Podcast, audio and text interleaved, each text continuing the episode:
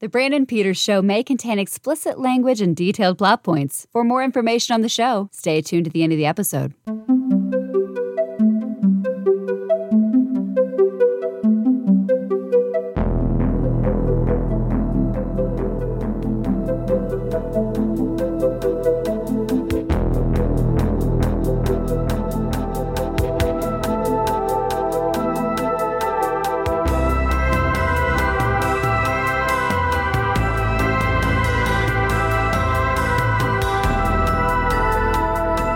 Aki Brandon.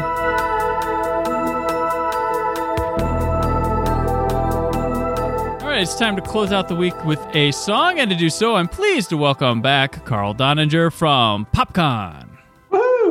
All right, today's music video is one that couldn't be avoided in 1995. Only Wanna Be With You from Hootie and the Blowfish. It was the third single from their Grammy Award winning mega debut, Cracked Rear View, the best selling album of 1995, the number six best selling album of the 90s, and the 19th best selling album of all time in the US, amassing over 21 million copies sold as of 2018.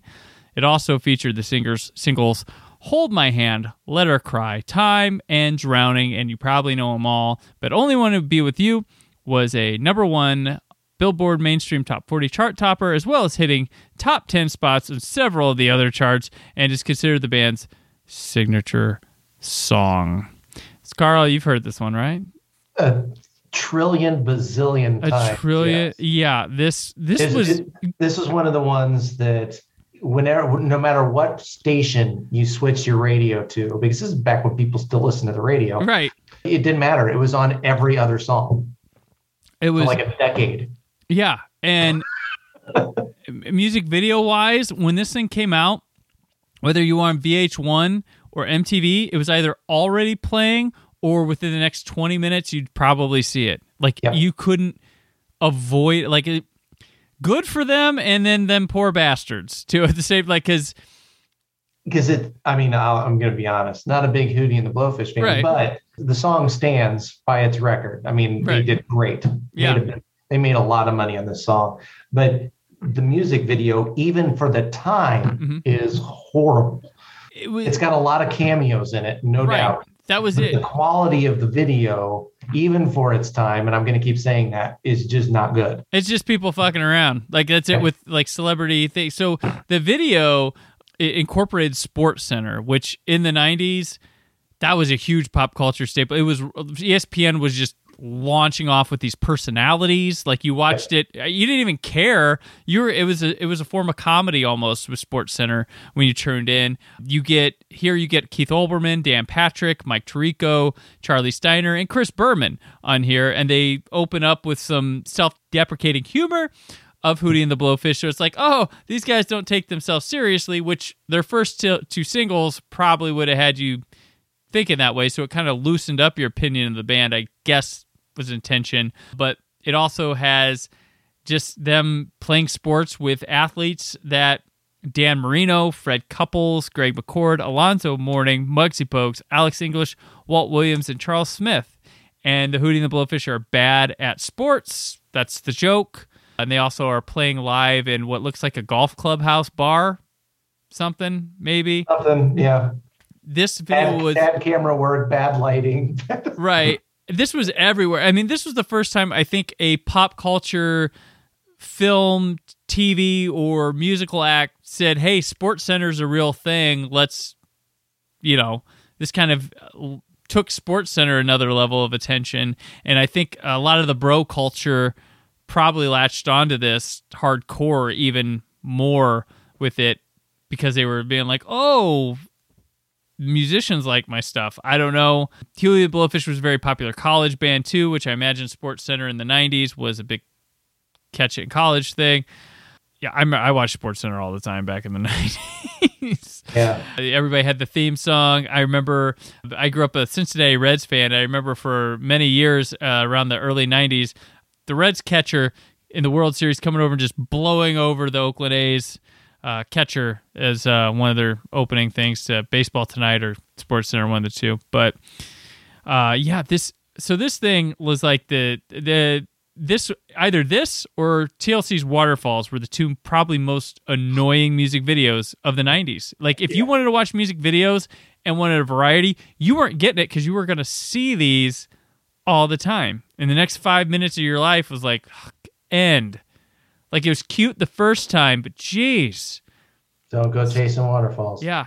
It's it's one of these two for sure. Like Alanis, she had popular stuff. Like she had one of the most popular albums, but she had at least like singles that didn't they didn't play them like constantly. This and she had multiple ones, but uh, the song actually has controversy to it as uh, borrowed some Bob Dylan lyrics.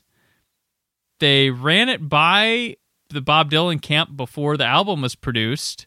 They said, "Yeah, it's fine." Then the song became a big hit, and then they're like, "You know what? We kind of want to." We want a piece of that now. We want a piece of that, and Hootie and the Blowfish had to pay. There was no lawsuit. It was like an under the table fine. Shut up, leave us alone. Let us play our song. No kidding. Yeah. So they they they messed with the Dylan. Don't mess with him or the Rolling Stones, I guess. But yeah, the it's directed by Frank Sacramento. Don't know if he's from there, but he did the music video for Hootie's Time, so they liked working with him on this. And he did music videos for House of Pain, uh, Tupac under the name Makaveli, which means it post mortem video for Tupac, uh, Dru Hill, Brian McKnight, and Everlast for the What It's Like song. So um, he must have liked him during the House of Pain video they shot. Rucker apparently came up with the idea for this video just to meet sports people he he was a fan of. One thing when I watched the video for this, one thing I remember was like, yeah, I remember how huge Dan Marino was. Like, like technically still is, still is, but like films, TVs, billboards, yeah. magazine ads. Ever he was the greatest quarterback of all time, and I feel like now that we've had so many of those great quarterbacks bust his records and then win Super Bowls too, like do kids know who Dan Marino is nowadays? I mean, true, you true, could true. hate sports or not even pay attention to know who Dan Marino was back then. Yeah. So that was a a huge get for this video. But that was that was one of the things that stuck out to me. Um yeah, this is the I think this is all this is an apex and the end of Hootie and the Blowfish this song. Because that's a fair statement. They made more just, albums. I was just looking at yeah, I was that's what I was looking at. They released more songs. Nobody cared. They were done. You, yeah. you were done with them. TLC still had success after what I mean, they were there before Waterfalls, but this is this is a weird thing where it's like you release your debut album, goes over, you have the most you hit the most you couldn't ask for better success with your first album. And just like Alanis and Jagged Little Pill, you come out, you have the highest selling albums. You come out with the second record, and you're on the decline, like real fast, like real fast decline. Super fast. So well, from the chart that I'm looking at, um, their first three albums hit the their peak in the U.S. was first, first, and 4th mm-hmm. And then their next album, the next three albums went to 46th, 47th, and their most recent one is 26th. But that's nostalgia there. Yeah. It has nothing to do with quality of anything. So, yeah, the, the, they went diamond and platinum and gold and platinum and silver and platinum and then nothing. Nothing. Nobody cared anymore. Nobody cared. Quit quit listening to Hootie and the Blowfish. Yeah. And Darius Rucker's now a country singer. Well, they were I remember they were they were the butt of jokes. Yeah. They did. Yeah. They they became that and just um I like I I've heard uh, from people that have known band members that they were they were sick of themselves at the time of this too. Like it was just too much. Like you got everything and yeah, it's a crazy story. One factor in their sales when I was doing my research that I have not talked about in this sh- this music video portion I didn't even think of 3 million copies of this record in 95 were sold via Columbia House. Do you remember Columbia House and BMG? Oh, yeah. Oh, like yeah. that's a factor I don't think that's not around. You would sign up and they would screw you over. You get like 10 CDs for a penny a piece. or Well, a dollar, A and dollar. then the others were a penny a piece. Yes. And then you're sucked into like a contract where you got to buy stuff at their price. So you were paying, while everybody could go to Best Buy and get a CD for 12 bucks, you had to buy it from BMG for like 24 or Columbia asked for like twenty four dollars to get out of their contract with them.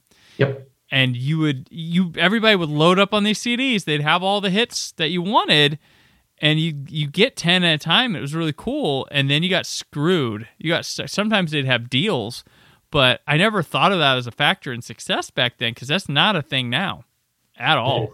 No, that is not. People don't buy music anymore. They subscribe to service and Yeah. Like th- those services don't even want to pay for music anymore from what i've seen Yeah. It's, well, yeah. I mean, that's good for the consumer, but it's bad for the artist. yeah really like it's a really crazy thing like they're And, and people people don't buy albums anymore. They buy songs if they're going Right. to buy them. yeah like the uh, concept of an album so like i i'm a old fashioned i like the concept of an album feeling it's a complete unit telling a story capturing a moment in time but now it's all don't bore us get to the chorus with everything. But yeah i actually um uh, embarrassing admission. In high school i made a parody video of this song. Yeah doing stupid stuff. And uh, i don't think we got finished because our humor was just get, we were watching our playback and it just started getting weird and we're like we'll call it quits. I don't think we ever finished it. Um, but yeah that was something I shot we were like remember that i think it was like a year or two after and we're like that video was really dumb let's make a thing on it and i think we had a muppet or a puppet in it, It was- Awesome. yeah it was it was really Awesome. silly um That's kind of what they were in real life. They're just Right. Right. Oh, those blowfish. Yeah, done. And uh, I my notes have I was uh, quote unquote fucking sick of this song and and the video back in 1995, which I think everybody. yeah. When I clicked on the link, not knowing what I was clicking on, really, I was like, "Oh God, this song." Yep. I won't dance. I won't sing. Yeah, that was. Oh gosh. Yeah, this album. Yeah, I don't even think I didn't own this album. I didn't Oh, need know to. I did. It was on every time. I know I didn't. I did. I wasn't one of those millions of people owning Hootie and the Blowfish. Was like I think I kind of liked the first couple songs. I, I think I was okay with this song the first time I heard it, but now like I don't even need to hear it today. Like it's that it's too soon. It's that great. Even though I forced us to do it for this this show, I was like, it's ingrained. The video I watched it, I was like, I perfectly remember this. I just there's a couple basketball players I didn't remember in it. Like of the caps like those that Charlotte Hornets team of the '90s that never did anything but was all this like media hype of uh, Mourning, Johnson, and Bogues. I remember they captured that moment of time here. And Alex English, a player that was great that I don't think many people remember um, today. But yes, so all right, well that'll wrap us up for this week, Carl. Thank you for stopping by. Hopefully, we'll have you again sometime. It's been wonderful, and I can't wait to see you at PopCon this yes, you- yeah, you'll see me. I'll have a mask. I'll have a mask on, but you'll see me. Doing things. Wah, wah, wah. I can't hear the mask. All right, but uh, before we go to the weekend, once again, let people know where they can keep up with all things PopCon. PopCon is at uh, at Indy PopCon. I N D Y P O P C O N on just about anything. All right. And I'm on Twitter and Instagram at Brandon4KUHD, written work at WhySoBlue.com. The Brandon Peters Show returns all new next week. But until then, he could go all the way. Thank you for listening. The Brandon Peters Show is a Creative Zombie Studios production. Produced by Brad Shoemaker and Brandon Peters. Written and edited by Brandon Peters. Announcer vocals by Jessica Alsman. Theme song by Metavari. Web design and show art by Brad Shoemaker with Brandon Peters. All music and clips featured in the episode are property of their respective studios, and no infringement is intended. Additional information on this and other episodes at BrandonPetersShow.com.